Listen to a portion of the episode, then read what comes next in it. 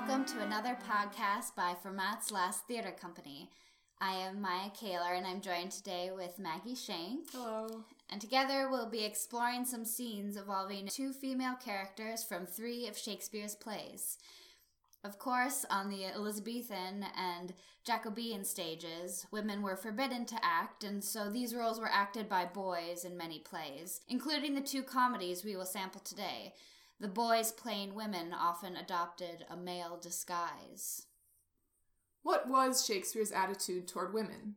Most people think immediately of The Taming of the Shrew, and much scholarly ink has been spilled on the question since the playwright's death in 1616 and more recently from the new historicists, feminists, postmodernists, and gender studies scholars. Perhaps all have their insights but no monopoly on the truth. Shakespeare did live in a patriarchal society, though one ruled by a woman until Elizabeth's death in 1603, and he observed the conventions of his time, while managing to give some of his greatest lines to female characters, especially perhaps when two women were alone, as you will hear. A note. We assume some knowledge of the plays, and so these introductions are minimalist at best. If you have not read the plays, get thee to a library. There are also decent film versions of them as well, though often quite cut. In Twelfth Night, or What You Will, a pair of twins, Viola and Sebastian, have been separated by a shipwreck off the coast of Illyria, and neither knows if the other survived. Viola decides to disguise herself as a young man in hopes of getting a position as servant to the Count Orsino, of whom she had heard her father speak. Orsino is madly in love with the Countess Olivia, but she is in mourning for the recent death of her brother and will admit no suit or entreaty of love from any man.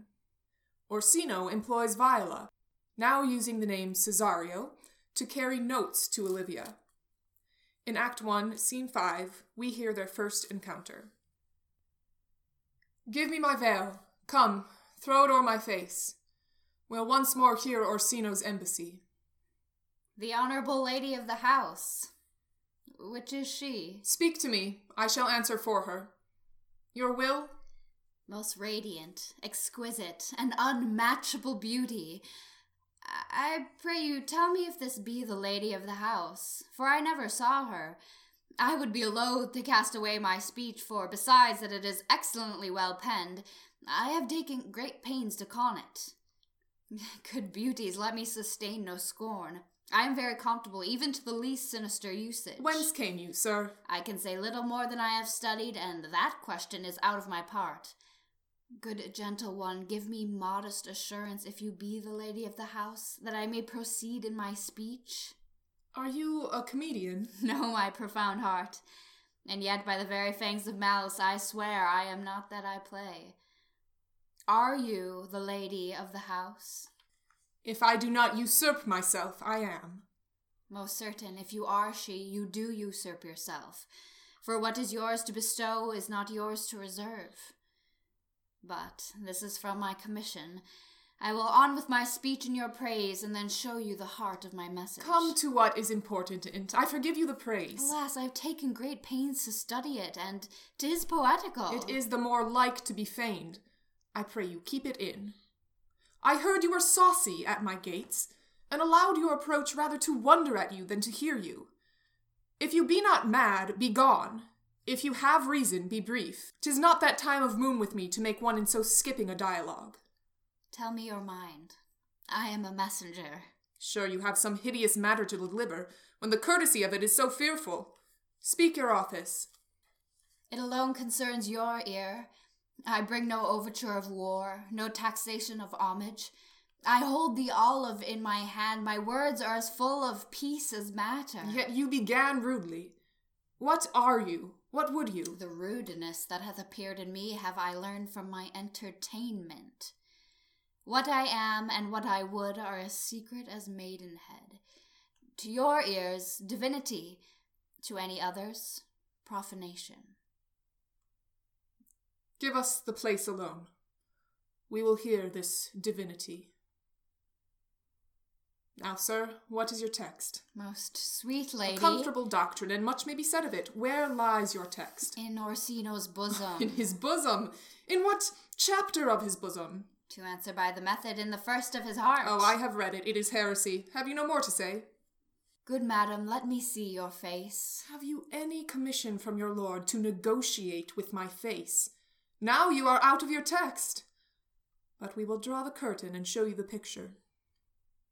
Look you, sir, such a one I was this present. Is not well done. Excellently done.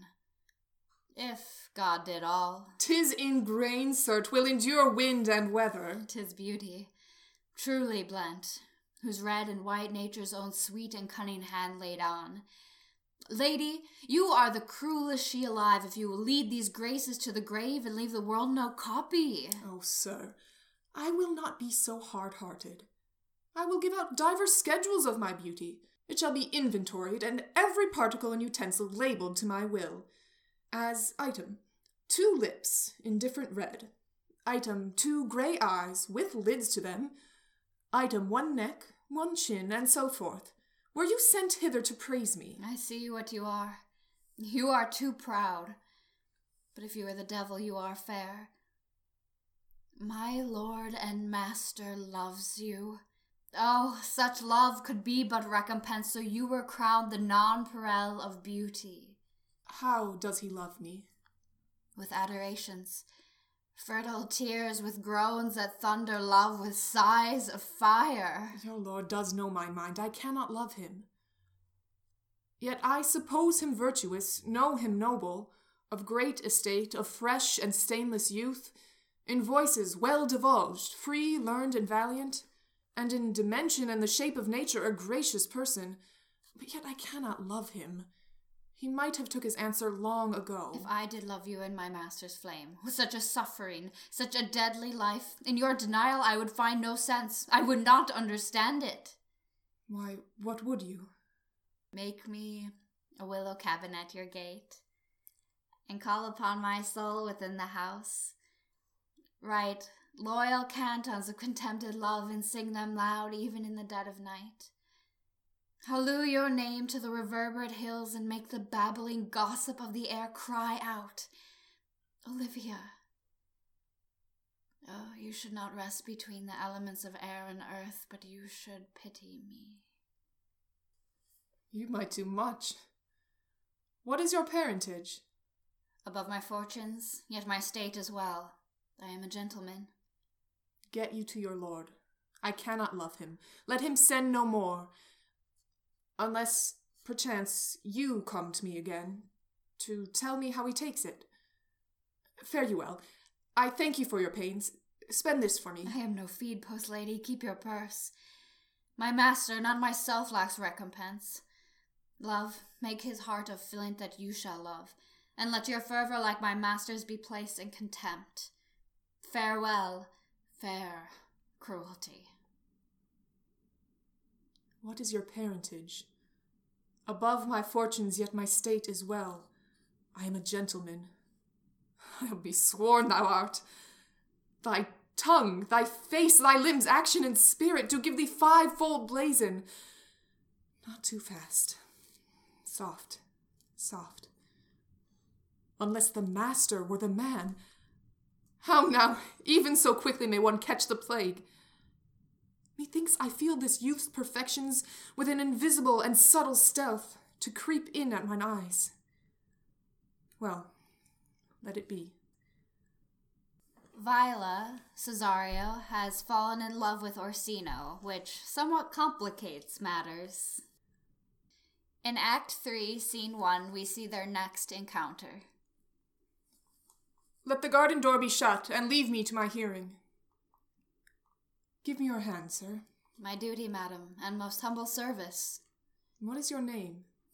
Cesario is your servant's name, fair princess. My servant, sir. 'Twas never merry world since lowly feigning was called compliment. Your servant to the Count Orsino, youth. And he is yours, and his must needs be yours. Your servant's servant is your servant, madam. For him I think not on him, For his thoughts would they were blanks rather than filled with me. Madam, I come to whet your gentle thoughts on his behalf. Oh, by your leave, I pray you, I bade you never speak of him again. But would you undertake another suit? I had rather hear you to solicit that than music from the spheres. Dear lady, Give I... me leave, I beseech you. I did send, after the last enchantment you did hear, a ring in chase of you. So did I abuse myself, my servant, and, I fear me, you. Under your hard construction must I sit, to force that on you in a shameful cunning which you knew none of yours. What might you think? Have you not set mine honor at the stake and baited it with all the unmuzzled thoughts that tyrannous heart can think? To one of your receiving enough is shown. A cypress, not a bosom, hideth my heart. So let me hear you speak. I pity you. That's a degree to love. No, not a grise, for 'tis a vulgar proof that very oft we pity enemies. Why, then, methinks 'tis time to smile again. O world, how apt the poor are to be proud! If one should be a prey, how much the better to fall before the lion than the wolf! The clock upbraids me with the waste of time. Be not afraid, good youth, I will not have you.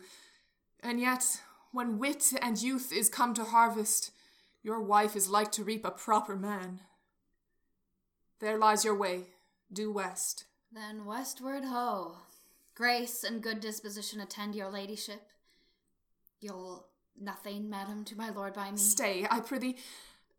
Tell me what thou thinkst of me. That you do think you are not what you are. If I think so, I think the same of you. Then think you right, I am not what I am. Would you were as I would have you be. Would it be better, madam, than I am? I wish it might, for now I am your fool. Oh, what a deal of scorn looks beautiful in the contempt and anger of his lip. A murderous guilt shows not itself more soon than love that would seem hid. Love's night is noon. Cesario, by the roses of the spring, by maidhood, honor, truth, and everything, I love thee so, that maugre all thy pride, nor wit nor reason can my passion hide. Do not extort thy reasons from this clause, for that I woo thou therefore hast no cause. But rather reason thus with reason fetter. Love sought is good, but given unsought better. By innocence, I swear, and by my youth I have one heart, one bosom, and one truth, and that no woman has. Nor never none shall mistress be of it save I alone. So adieu, good madam. Never more will I my master's tears to you deplore. Yet come again, for thou perhaps mayst move that heart which now abhors to like his love. Sebastian has by this time appeared, and great confusion briefly reigns when they are first seen together. But all is quickly sorted out, and a double marriage, Orsino and Viola, and Sebastian and Olivia, ensues. As You Like It, Act 1, Scene 2 Celia and Rosalind. In As You Like It, Duke Frederick has usurped the throne from his brother, Duke Senior, the rightful ruler. Duke Senior and his followers take refuge in the forest of Arden. As a favor to his daughter Celia, Frederick has allowed Duke Senior's daughter Rosalind, her best friend, to stay at court. In a wrestling contest at the beginning of the play, a young man named Orlando surprises all when he defeats Charles, Duke Frederick's man. Orlando, too, has been cheated of his fortune by his older brother. When Frederick discovers Orlando is the son of an old enemy, he banishes him from court and Rosalind too, as he suspects they are in league, when in fact they have just become smitten with each other. Celia decides to flee with Rosalind, and they hit on the idea of disguising themselves as young men, the safer to traverse the wild woods. And Orlando is not well schooled in the ways of wooing, so Rosalind adopts a female manner and teaches him how to love. Thus, in Shakespeare's time, we would have had a boy playing a woman, playing a man, playing a woman. I pray thee, Rosalind, sweet my cuz, be merry. Dear Celia, I show more mirth than I am mistress of, and would you yet I were merrier? Unless you could teach me to forget a banished father, you must not now learn me how to remember any extraordinary pleasure. Herein I see thou lovest me not with the full weight that I love thee. If my uncle, thy banished father, had banished thy uncle, the duke my father, so thou hadst been still with me, I could have taught my love to take thy father for mine. So wouldst thou, if the truth of thy love to me were so righteously tempered as mine is to thee. Well, I will forget the condition of my estate to rejoice in yours. You know my father hath no child but I, nor none is like to have. And truly, when he dies, thou shalt be his heir. For what he hath taken away from thy father perforce, I will render thee again in affection. By mine honour I will. And when I break that oath, let me turn monster. Therefore, my sweet Rose, my dear Rose, be merry. From henceforth I will, coz, and devise sports. Let me see. What think you of falling in love? Marry, I prithee do to make sport withal. But love no man in good earnest, nor no further in sport neither, than with safety of a pure blush thou mayst in honour come off again. What shall be our sport then? Let us sit and mock the good housewife Fortune from her wheel, that her gifts may henceforth be bestowed equally. I would we could do so, for her benefits are mightily misplaced, and the bountiful blind woman doth most mistake in her gifts to women. Tis true. For those that she makes fair, she scarce makes honest, and those that she makes honest, she makes very ill favouredly. Nay, now thou goest from fortune's office to nature's. Fortune reigns in gifts of the world, not in the lineaments of nature. No. When nature hath made a fair creature, may she not by fortune fall into the fire? Though nature hath given us wit to flout at fortune, hath not fortune sent in this fool to cut off the argument? Indeed, there is fortune too hard for nature, when fortune makes nature's natural the cutter off of nature's wit. Act 1, Scene 3 Celia and Rosalind. Why, cousin, why, Rosalind, Cupid have mercy, not a word. Not one to throw at a dog. No, thy words are too precious to be cast away upon curs. Throw some of them at me. Come, lame me with reasons. Then there were two cousins laid up, when the one should be lamed with reasons and the other mad without any. But is all this for your father? No, some of it's for my child's father. Oh, how full of briars is this working day world. They are but burrs, cousin, thrown upon thee in holiday foolery. If we walk not in the trodden paths, our very petticoats will catch them. I could shake them off my coat. These burrs are in my heart. Hem them away. I would try if I could cry hem and have him. Come, come, wrestle with thy affections. Oh, they take the part of a better wrestler than myself. Oh, a good wish upon you. You will try in time, in despite of a fall.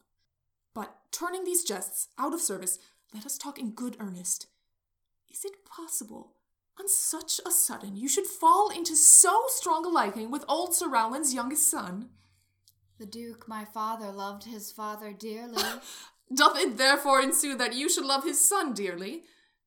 By this kind of chase I should hate him, for my father hated his father dearly, yet I hate not Orlando. no, Faith, hate him not, for my sake. Why should I not? Doth he not deserve well? Let me love him for that, and do you love him because I do. Why, whither shall we go? To seek my uncle in the forest of Arden. Alas, what danger will it be to us, maids as we are, to travel forth so far? Beauty provoketh thieves sooner than gold. I'll put myself in poor and mean attire, and with a kind of umber smirch my face. The like do you. So shall we pass along and never stir assailants. Were it not better, because that I am more than common tall, that I did suit me all points like a man, a gallant curdled axe upon my thigh, a boar spear in my hand, and in my heart lie there what hidden woman's fears there will. We'll have a swashing and a marshal outside, as many other mannish cowards have that do outface it with their semblances. What shall I call thee when thou art a man? I'll have no worse a name than Jove's own page, and therefore look you call me Ganymede. But what will you be called? Something that hath a reference to my state. No longer Celia, but Aliena. But cousin, what if we essayed to steal the clownish fool out of your father's court? Would he be not a comfort to our travel? He'll go along o'er the wide world with me. Leave me alone to woo him. Let's away and get our jewels and our wealth together, devise the fittest time and safest way to hide us from pursuit that will be made after my flight. Now, go we in content to liberty and not to banishment. Act 3, Scene 2 Celia and Rosalind, now in the forest of Arden, find love poems attached to the bushes and trees, all singing the praises of Rosalind. Enter Rosalind with a paper, reading. From the east to western end, no jewel is like Rosalind, her worth being mounted on the wind, though all the world bears Rosalind. All the pictures fairest lined are but black to Rosaline. Let no fair be kept in mind but the fair of Rosaline. Here comes my sister reading. Why should this a desert be? For it is unpeopled? No. Tongues I'll hang on every tree that shall civil sayings show. Some, how brief the life of man runs his erring pilgrimage, that the stretching of a span buckles in his sum of age. Some, of violated vows twixt the souls of friend and friend. But upon the fairest vows, or at every sentence end, will I, Rosalinda, write, teaching all that read to know the quintessence of every sprite heaven would in little show. Therefore, heaven nature charged that one body should be filled with all graces wide enlarged. Nature presently distilled Helen's cheek, but not her heart, Cleopatra's majesty, Atalanta's better part, sad Lucretia's modesty. Thus Rosalind of many parts by heavenly synod was devised, of many faces, eyes, and hearts, to have the touches dearest prized. Heaven would that she these gifts should have, and I to live and die her slave. O most gentle pulpiter, what tedious homily of love have you wearied your parishioners withal, and never have cried, Have patience, good people. Didst thou hear these verses? Oh, yes, I heard them all, and more too. For some of them had the, in them more feet than the verses would bear. That's no matter. The feet might bear the verses. Ay, but the feet were lame and could not bear themselves without the verse, and therefore stood lamely in the verse. But didst thou hear without wondering how thy name should be carved and hanged upon these trees? I was seven of the nine days out of the wonder before you came. For look here what I found on a palm tree. I was never so berhymed since Pythagoras' time that I was an Irish rat, which I can hardly remember. Trow you, who hath done this? Is it a man? And a chain that you once wore about his neck? Change you colour? I prithee, who? Oh, Lord, Lord, it is a hard matter for friends to meet, but mountains may be removed with earthquakes and so encounter. Nay, but who is it? Is it possible? Nay, I prithee now with most petitionary vehemence, tell me who it is. Oh, wonderful, wonderful, and most wonderful, wonderful, and yet again wonderful, and after that, out of all hooping. Good my complexion, dost thou think, though I am comparison like a man, I have a doublet and hose in my disposition?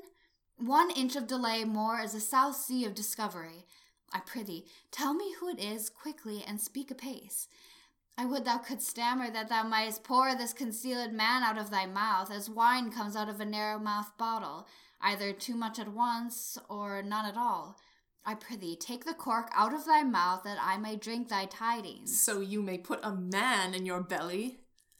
Is he of God's making? What manner of man? Is his head worth a hat, or his chin worth a beard? Nay, he hath but a little beard. Why, God will send more, if the man will be thankful. Let me stay the growth of his beard, if thou delay me not the knowledge of his chin. It is young Orlando that tripped up the wrestler's heels and your heart both in an instant. Nay, but the devil take mocking. Speak, sad brow and true maid. If faith cause tis he. Orlando? Orlando. Alas, the day! What shall I do with my doublet and hose? What did he when thou sawest him? What said he? How looked he? Wherein went he? What makes him here? Did he ask for me? Where remains he? How parted he with thee? And when shall thou see him again? Answer me in one word. You must borrow me Gargantua's mouth first. Tis a word too great for any mouth of this age's size. To say aye and no to these particulars is more than to answer in a catechism. But doth he know that I am in this forest and in man's apparel? Look he as fresh as he did the day he wrestled. It is as easy to count atomies as to resolve the propositions of a lover. But take a taste of my finding him, and relish it with good observance. I found him under a tree, like a dropped acorn. It may well be called Jove's tree when it drops forth such fruit. Give me audience, good madam. Proceed. There he lay, stretched along like a wounded knight. Though it be pity to see such a sight, it well becomes the ground. Cry hollow to thy tongue, I prithee, it curvets unseasonably. He was furnished like a hunter. Oh, ominous, he comes to kill my heart. I would sing my song without a burden, thou bringst me out of tune. Do you not know that I am a woman? When I think, I must speak. As with all of Shakespeare's comedies, much confusion is sorted out in very short periods of time. Foes become friends again, Rosalind and Orlando are married, but unlike most of his comedies, Shakespeare gives his heroine the last word, in the form of an epilogue. It is not the fashion to see the lady the epilogue, but it is no more unhandsome than to see the lord the prologue. If it be true that good wine needs no bush, 'tis true that a good play needs no epilogue. Yet to good wine they do use good bushes, and good plays prove the better by the help of good epilogues. What a case I am in then, that I am neither a good epilogue, nor cannot insinuate with you for the behalf of a good play. I am not furnished like a beggar, therefore to beg will not become me. My way is to conjure you. And I'll begin with the women. I charge you, O women, for the love you bear to men, to like as much of this play as please you. And I charge you, O men, for the love you bear to women, as I perceive by your simpering none of you hates them, that between you and the women the play may please. If I were a woman, I would kiss as many of you as had beards that pleased me, complexions that liked me, and breasts that defied not. And I am sure as many as have good beards or good faces or sweet breasts will, for my kind offer, when I make curtsy, bid me farewell. Othello, the Moor of Venice. In secret, and without her father's knowledge, Desdemona has married Othello, a Moorish officer in the employ of the Venetian Senate. At the opening of the play, the Senate is in a midnight session as news has come that the Turks are threatening the island of Cyprus. The Senate dispatches Othello to command the Venetian defense of the island. The meeting is interrupted by Desdemona's father, who claims the Moor has bewitched his daughter. Othello and Desdemona tell how they fell in love and have just been married. Othello's seemingly trustworthy aide Iago is jealous of Othello's power and prestige and slowly and deftly convinces Othello that Desdemona is unfaithful to him and is having an affair with Cassio, an officer who has received promotion ahead of Iago. We are in Act 4, Scene 3, and Othello, convinced of Desdemona's infidelity, has ordered her to bed and resolved to kill her. Desdemona and her servant Emilia, Iago's wife, discuss men, marriage, and the world's affairs as she prepares to sleep. Act 4, Scene 3. How goes it now? He looks gentler than he did. He says he will return incontinent. He hath commanded me to go to bed, and bade me to dismiss you. Dismiss me? It was his bidding. Therefore, good Emilia, give me my nightly wearing and adieu. We must not now displease him. I would you had never seen him. So would not I. My love doth so approve him that even his stubbornness, his checks, his frowns, prithee unpin me, have grace and favour in them. I have laid those sheets you bade me on the bed. All's one. Good faith, how foolish our minds! If I do die before thee, prithee, Shroud me in one of those same sheets. Come, come, you talk. My mother had a maid called Barbara. She was in love, and he she loved proved mad and did forsake her. She had a song of willow. An old thing 'twas, but it expressed her fortune, and she died singing it. That song tonight will not go from my mind. I have much to do but to go hang my head all at one side and sing it like poor Barbary. Prithee, dispatch. Shall I go fetch your nightgown? No, unpin me here. This Lodovico is a proper man. A very handsome man. He speaks well. I know a lady in Venice would have walked barefoot to Palestine for a touch of his nether lip. A poor soul sat sighing by a sycamore tree, sing all a green willow, her hand on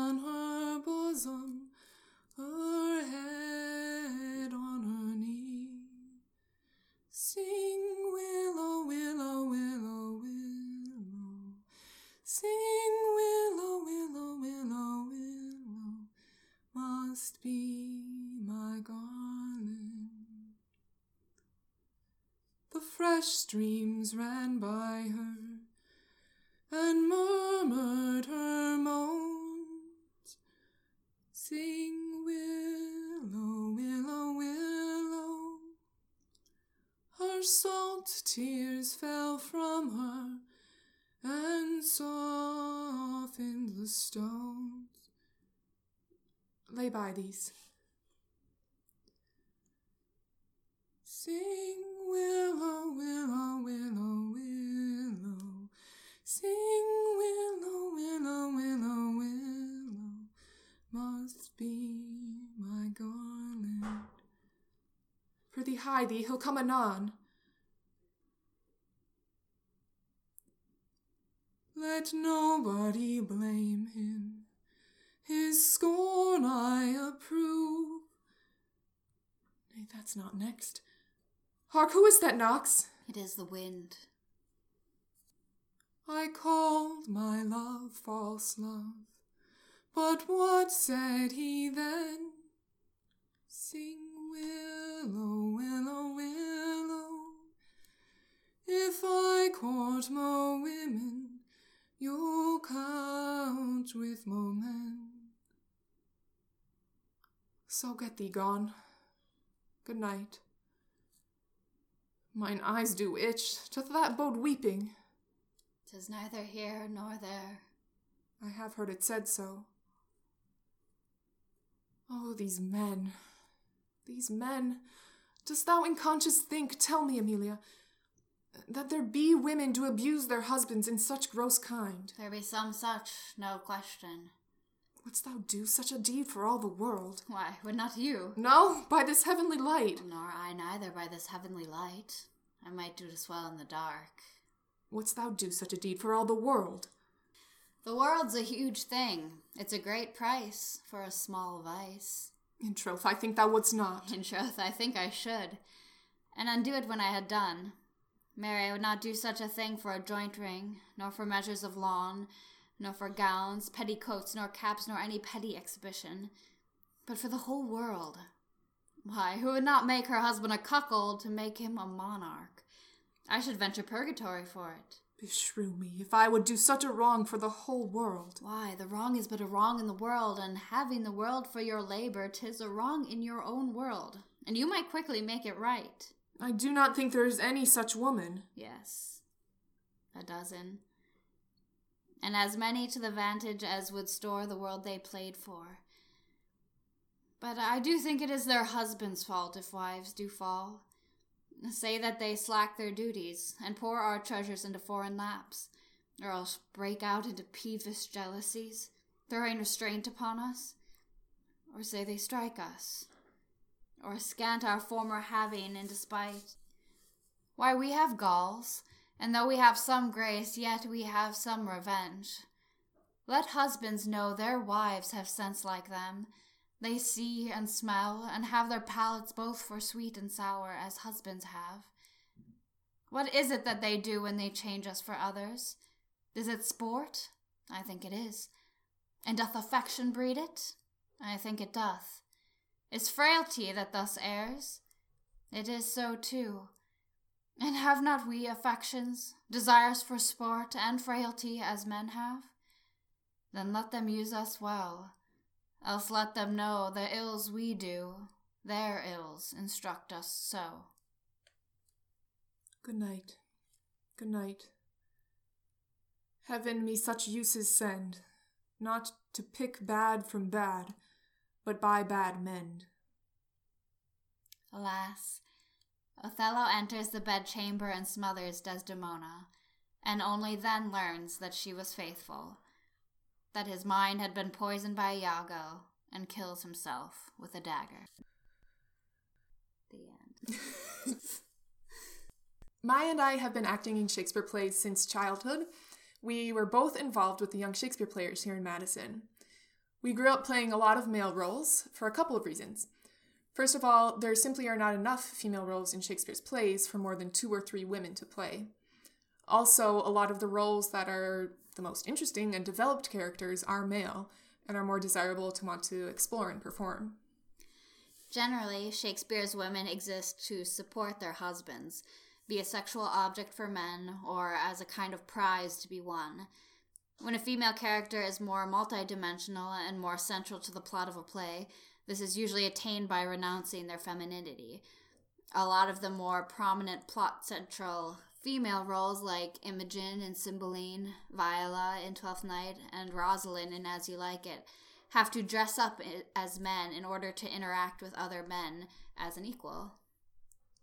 In the past, I have played quite a few of Shakespeare's female characters, including both Viola and Olivia from Twelfth Night, both Desdemona and Emilia from Othello, as the hostess in Henry IV Part 1, and also played Nerissa in The Merchant of Venice. And I have played just two female characters, Imogen in Cymbeline and Maria in Twelfth Night.